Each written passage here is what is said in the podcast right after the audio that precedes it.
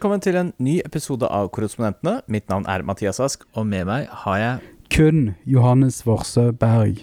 Ja, fordi Vegard uh, måtte ta seg litt fri denne uka. Uh, han var ikke tilgjengelig, men vi satser på at han er tilbake uh, neste uke enda sterkere. Har han tatt det vi kaller for en grodag? En hva for noe? en grodag.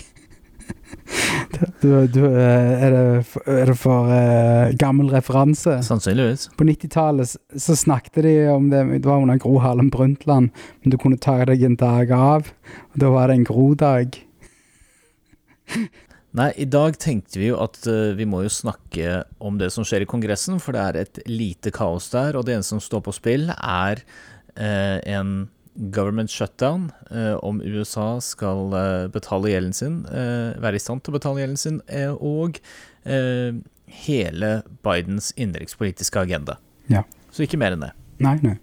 Det er et veldig stort bilde her, så jeg skal prøve å forklare det litt enkelt, men først og fremst så har du jo dette gjeldstaket, debt ceiling, som mange kanskje har hørt om før, eh, som begge partiene, eller Kongressen, må stemme for å heve. Ja. Og der ser det nå ut eh, som at det er litt uenighet. Eh, samtidig så har man jo dette, denne trusselen om en sånn nedstenging av føderal etat, som skjedde et par ganger under eh, under Trump. Skjedde jo, hadde en ganske lang en under Obama, og så selvfølgelig en, også en relativt lang en under Clinton. En ep episk under Klempen. Og, eh, og, så til slutt så er det jo da eh, krangel mellom de moderate demokratene og de mer venstrevridde demokratene om viktigheten av å både få gjennom en tverrpolitisk infrastrukturpakke på litt over en halv milliard dollar, og så en eh, pakke som eh, demokratene og Bernie, Bernie, Sanders i spissen har vært med på å forhandle, på over 3500 milliarder. Mm -hmm. Som de har kalt for en sånn menneskelig infrastrukturpakke. Det skal være en del klimatiltak og litt sånne ting i den. Og helse og bane. Ja. ja. Så eh, jeg vet ikke hva vi skal takle først, jeg. Eh, vi kan jo begynne på denne her eh, Build Back Better-planen, for den har ja. jo vært snakk om siden starten. Dette var noe han skulle liksom eh, sette i gang med fra liksom helt i begynnelsen. Altså, nå er det jo sånn at presidenten har som regel to år på å få gjennom det han vil få gjennom, og dette her er en stor del av Dette er på en måte hans uh, Affordable Care Act. Uh, en mm, stor uh, kan du si påvirkning på det amerikanske samfunn som vil ha effekter for generasjoner. Det som Problemet til demokratene her er at de markedsfører ikke denne her like bra. De er ikke like altså, Sett i sammenligning med det Trump gjorde med å kutte skatter for de rikeste, det ble liksom uh, fargelagt som at alle skulle betale mindre skatt. Jeg tror det var sånn 500 dollar som hjalp for de andre. Eh, eller det var noen sånn tullete lave summer uh, for middelklassen. Men for de rike så var det jo veldig store innsparinger på skatt, som ble finansiert av å ja, øke rett og slett gjelden til Amerika eh, og, og forskyve utgiftene på den neste generasjonen.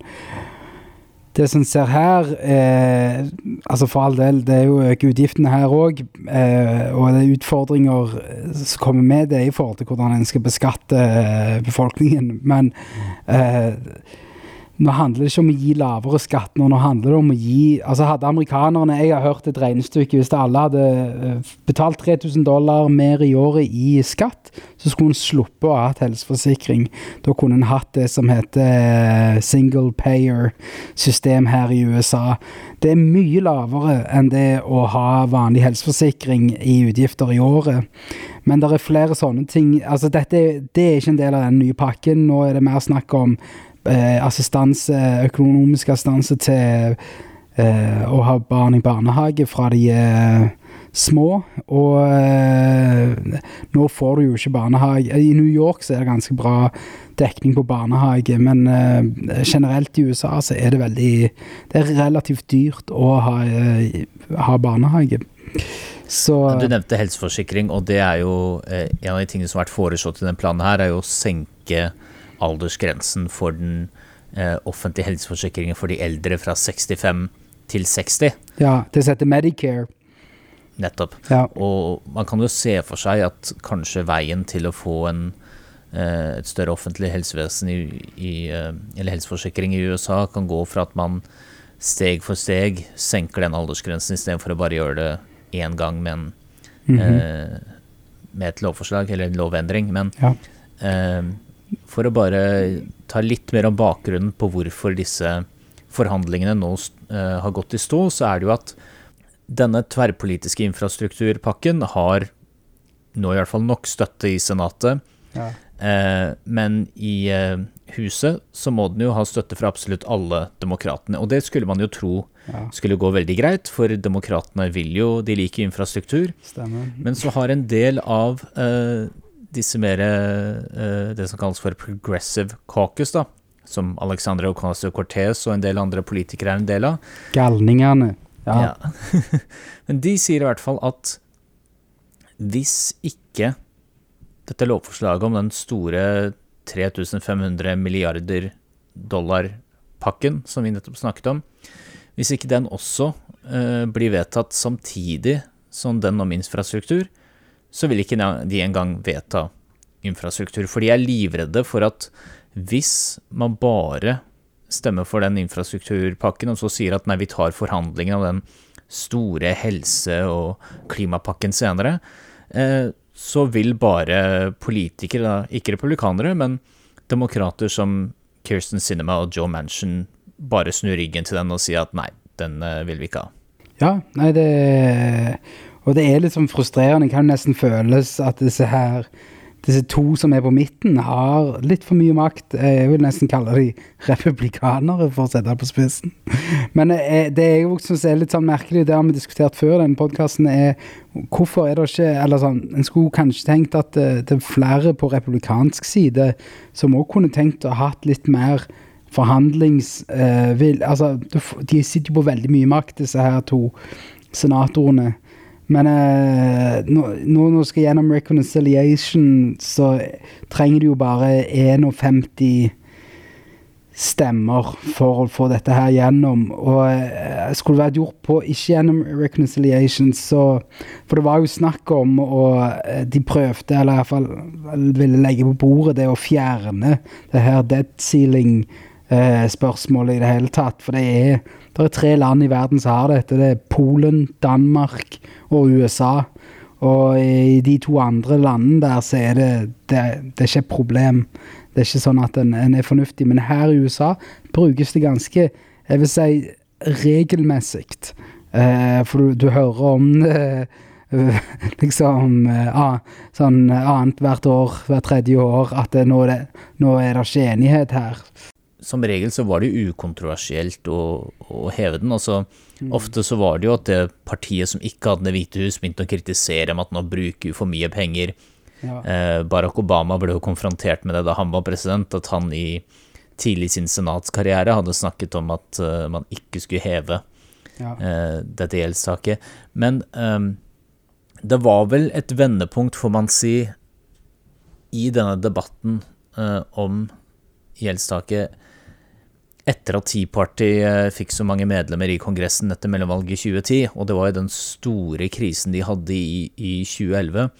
Eh, jeg vet ikke om du dekket den så mye i, i 2011? Jo. Jeg gjorde det. Jeg var oppe i Ohio, i Sainsville, og lagde reportasjer. eh, For da var det jo snakk Ja, nei da, men det var, det var mye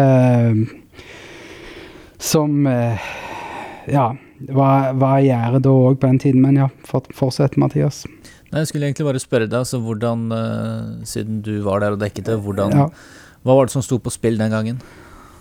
Altså, Nå husker jeg ikke gjeldstak så mye. Det jeg husker som var veldig mye i kampanjen eh, i 2011, det var hvordan eh, Kina drev og tok arbeidsplasser fra USA. Det var veldig mye beskjeden i eh, i eh, den valgkampen, husker jeg. Eh, jeg kjørte rundt i Ohio og møtte en kandidat der som heter Zack Space, eh, som var veldig sånn Kan vi si uttalt på denne her problematikken med Kina som tok liksom arbeidsplassene fra rurale Og det er jo disse områdene som ikke er så lett, faktisk på grensen til der Joe Manchin, eh, senator Dette var på grensen til West Virginia.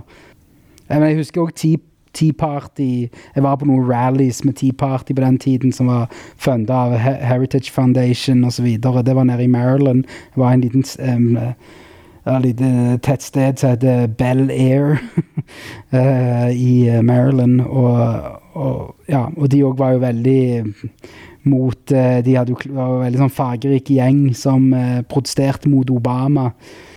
Ja, og det var jo et I 2011 så ble det jo en enorm krise hvor demokratene hadde Hvite hus og Senatet og skulle prøve å forhandle om dette med republikanerne i huset. og det endte jo med at John Bainer mer eller mindre måtte gå til eh, Nancy Pelosi, som da var minoritetsleder i huset, og si at jeg har ikke stemmene, kan jeg låne noen, eh, noen demokrater? Så det som ble kalt for Budget Control Act, eh, gikk innom med 269 stemmer mot 161, og det var da ja, 174 republikanere stemte for, og 95 demokrater stemte for det.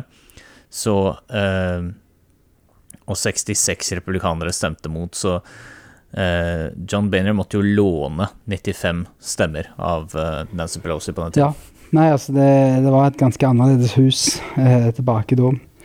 Men eh, nei, eh, jeg eh, dette det føles så sånn annen virkelighet med, med liksom oppsettet som var på den tiden, enn det du ser nå, da, i forhold til hvordan republikanerne er ganske Nå er det Sant? Du ser det sånn Eller Trump-republikanerne, jeg vet ikke hva man skal kalle det.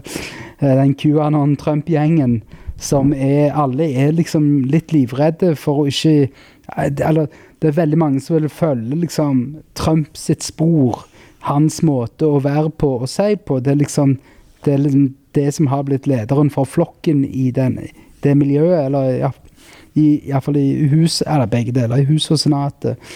Og eh, det, det, gir jo bare en litt annen eh, dynamikk, eller ja, veldig annen dynamikk enn det som, som var tilbake da i 2011. Det, var, det, det er nesten sånn ikke klarer å tenke hvordan det var lenger. Det, nå, det er sånn en helt ny regel, regelbok i politikken her nå, for å si det sånn. Men du nevnte reconciliation, og det er jo noe vi har snakket om før. Det er jo et sånt parlamentarisk grep du kan bruke hvor eh, i stedet for å Få 60 stemmer. Nevnte opp 60 stemmer i Senatet, så kan du klare deg med 50. Problemet er at uh, du kan ikke gjøre det så veldig ofte. Det er litt sånn begrensa hva du kan ha inni en sånn reconciliation. Hvordan den Ja. Ja, det også. Uh, du kan ikke bare legge inn hva som helst. Du må ha en direkte effekt på, ja. på det amerikanske budsjettet. Så uh, demokratene hadde jo de gjorde et forsøk her om dagen om de kunne få eh, et, eh, en innvandringsreform inn i denne pakken, og da er det Path to citizenship, var det ikke det? Nettopp. Og det er en person i Senatet som heter uh, Senate Parliamentarian, eller Senatets parlamentariker. Er det en slags stortingspresident? Eller? Ja, det er ikke helt en stor Ja, altså det er litt vanskelig å, å, oversette direkte til en norsk kontekst, fordi en stortingspresident er jo mer som speaker, men Nancy Pelosi har jo mye mer sånn eh, partirolle enn stortingspresidenten har, men eh, Nei da, men sammen, det er en parlamentariker.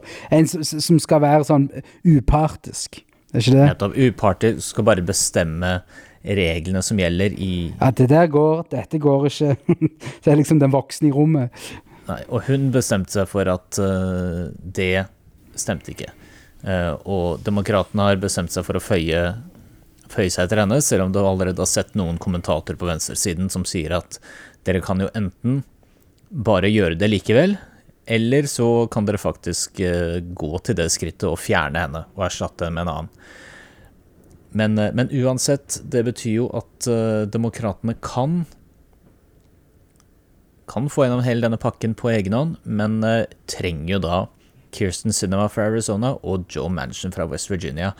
Og overraskende nok så virker det som at det er Kirsten Sinema som gjør resten av uh, partiet mest irritert akkurat nå, ikke nødvendigvis Manchin. Stemmer det. Nei, de har ikke eh, Hun er Kan vi si hun vet, hun vet hvilke knapper å trykke på for å få ting til å gå feil her. Uh, og ja det, det, jeg, merker at det er litt spenning, rett og slett, rundt disse her, spesielt rundt henne akkurat nå.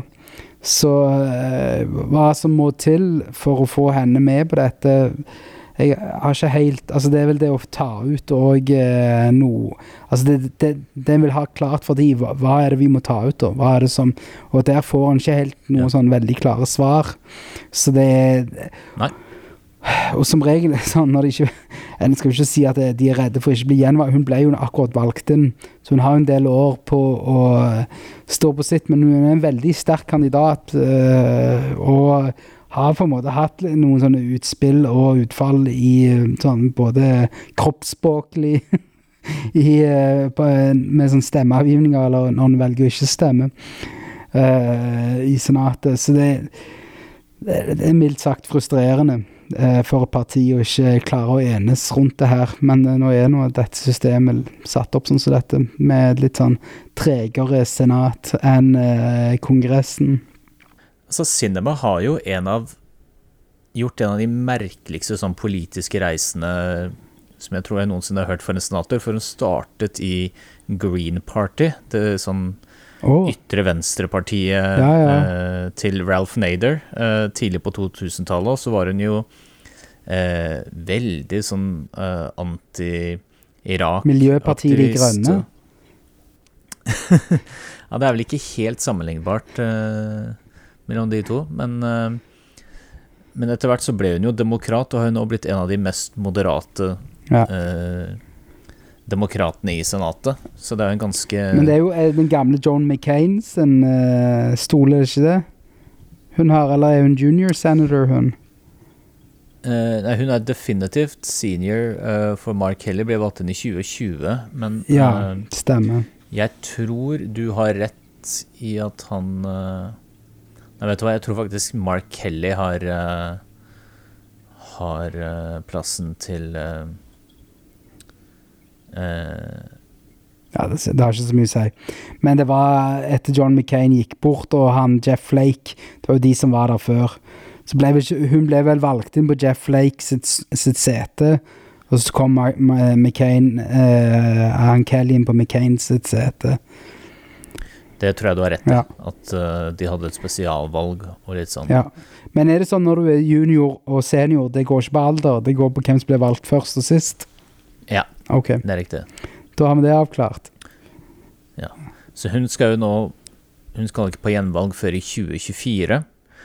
Og det er jo en del demokratiske strateger, kommentatorer, aktivister, mm -hmm. som river seg litt i håret fordi de ser en politiker som er blitt valgt i en delstat som trender i demokratisk retning, som ikke skal møte velgerne før om snart fire år, hvor den delstaten for alt vi vet, kan være om ikke sikker demokratisk, i hvert fall eh, lener seg demokratisk, som man kaller det her. Han har iallfall begynt å gjøre det. Ja, og likevel så uh, tar hun altså veldig sånn moderate posisjoner. Altså posisjoner som eh, virker litt mer som en politiker som Joe Manchin, da, som er eh, har blitt gjenvalgt i en delstat som Trump vant med var vel 30 prosentpoeng. 300, 300% ja. Det er veldig eh, Det er veldig Trump i eh, deler av West Virginia. Det er en del demokrater som gjerne skulle ønske at eh, demokratiske politikere som gjerne skulle ønske at Biden involverte seg mer i disse forhandlingene og prøvde å si hva, hva han ønsker og hva han vil skal skje. Og Biden hadde da svart at uh, han var jo senator i 36 år, var det vel, og sa at han har vært med på mange slike forhandlinger før. Og han sa at det verste han visste, var når presidentene begynte å blande seg inn, og ikke lot senatorene forhandle selv. Sympatisk. ja, men det spørs jo da om uh, det fortsatt er et prinsipp som gjelder i 2021, eller om det kanskje har eh, Kanskje det har gått litt av moten etter at Biden først ble visepresident, og, og, så holdt seg fire år ute av politikken, og så kom tilbake som president. For jeg kan se for meg at et, uh, forhandlinger før Obama, før Tea Party, før Trump, var nok mye enklere i, i Kongressen enn det er nå. Jeg, ja, jeg vet jo ikke om så mye om hvordan det var før Obama, for, for ærlig, sånn på, på, det detaljerte nivået. Men eh, jeg vil iallfall sånn, hvis vi tar de siste si, eh, tolv årene, eh, så er det relativt eh, du, du, er godt inne på noe der. At det er nok en annen retning og stil hos presidentene. Men så så er han jo òg veldig annerledes fra Trump og Obama i De to er veldig Jeg kan ikke sammenligne Trump og Obama på noen selvs måte, men som personlighet og, og erfaring? Altså, Obama var jo en relativt Han hadde vært uh, senator relativt kort tid før han stilte til å være president og ble valgt inn. og sammen med Trump, eh, som òg var ikke var politiker fra før. Eh, men det at han velger å ikke involvere seg akkurat altså Han, han kansellerte jo nå en, en, en, slags promotur han skulle gjøre i Chicago, der han skulle eh, promotere vaksinering eh, denne uken. Og for at han være, skulle være i DC og jobbe med disse forhandlingene som pågår nå. Det er nok ganske intense runder på bakrommet, for å si det sånn. med, med ja. Og det, og det, er jo ganske fæle konsekvenser hvis Både for liksom, de økonomiske markedene uh, Ja. Ja, det kan jo bli totalkollaps i, i markedene og veldig mye usikkerhet hvis man ikke får til en avtale her da, om dette, dette gjeldstaket og government shutdown. Men uh, på en annen, og så er det jo også hele Bidens innenrikspolitiske agenda, for det blir ikke noe lettere å begynne å forhandle om sånne store store klima-, helse-, økonomiske tiltak, altså. Det er eh, Om bare kort tid så går, vi, går, man inn i et valgår, og det er jo det er et mellomvalg, så det er jo bare kongresspolitikerne som skal til valg, og det er jo kanskje verre for forhandlingsklimaet. Det er vel et par senatorer òg, for så vidt, som skal inn, så alt står jo ja. egentlig på spill. Men uh, det, det, så vi jo under Trump òg, altså, for å ta et sånn litt kortere minne. Han mista jo huset etter to år. Og så uh, eh, mista han senatet etter fire år, uh, og presidentskap. Men uh, det, det han, fikk, han fikk gjennom ekstremt lite uh, i forhold til hva han prøvde å få gjennom. Men han fikk gjennom ganske brutale ting. Det var disse dommerne. Og han fikk gjennom en del skattelettelser som har relativt stor påvirkning på befolkningen negativt, for å si det sånn. da. men ja. Nei, eh, det blir eh, en spennende Det blir eh, Det er nå inne i morgen. Det, de må finne ut av det her, så Ja, altså det er De har en del Er det en thriller? Er det en thriller? Det er en thriller. Altså noen av Og det er jo noen av fristene her som uh, demokratene har satt selv. Altså de sa jo først at uh, innen denne uka her så skulle de uh, ha disse forhandlingene om disse lovforslagene klare, og de kan de bare utsette dette med at finansministeren advarer om at uh, Janet Yellen. Ja, Janet Yellen advarer om at innen 18.10 så er det ikke sikkert de lenger har uh, penger i kassa til å betale uh, gjelden, med mindre uh, politikerne foretar seg noe. Det er nok litt verre. Det er ganske brutalt. altså Da vil lånerenten gå opp. ja, de har jo ikke råd til å betale statlige ansatte, og det, det blir brutale konsekvenser for for Amerika og som sier, aksjemarkedene, eller ja, de frie markedene i, i, verden. Altså Det har jo allerede denne uken vært veldig store svingninger pga. usikkerheten eh, knytta til det, den, denne avstemningen.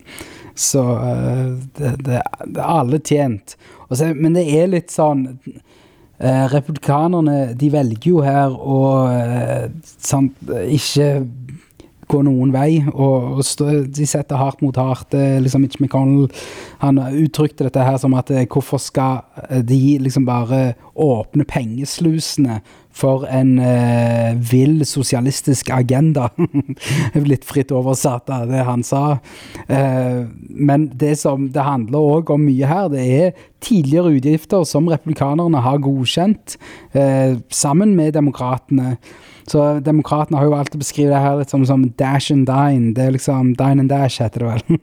Men det der å spise maten og ikke betale for det Altså, en har allerede brukt disse, mye av disse pengene og vært enige om å bruke de, og så vil en ikke uh, godta og stemme videre.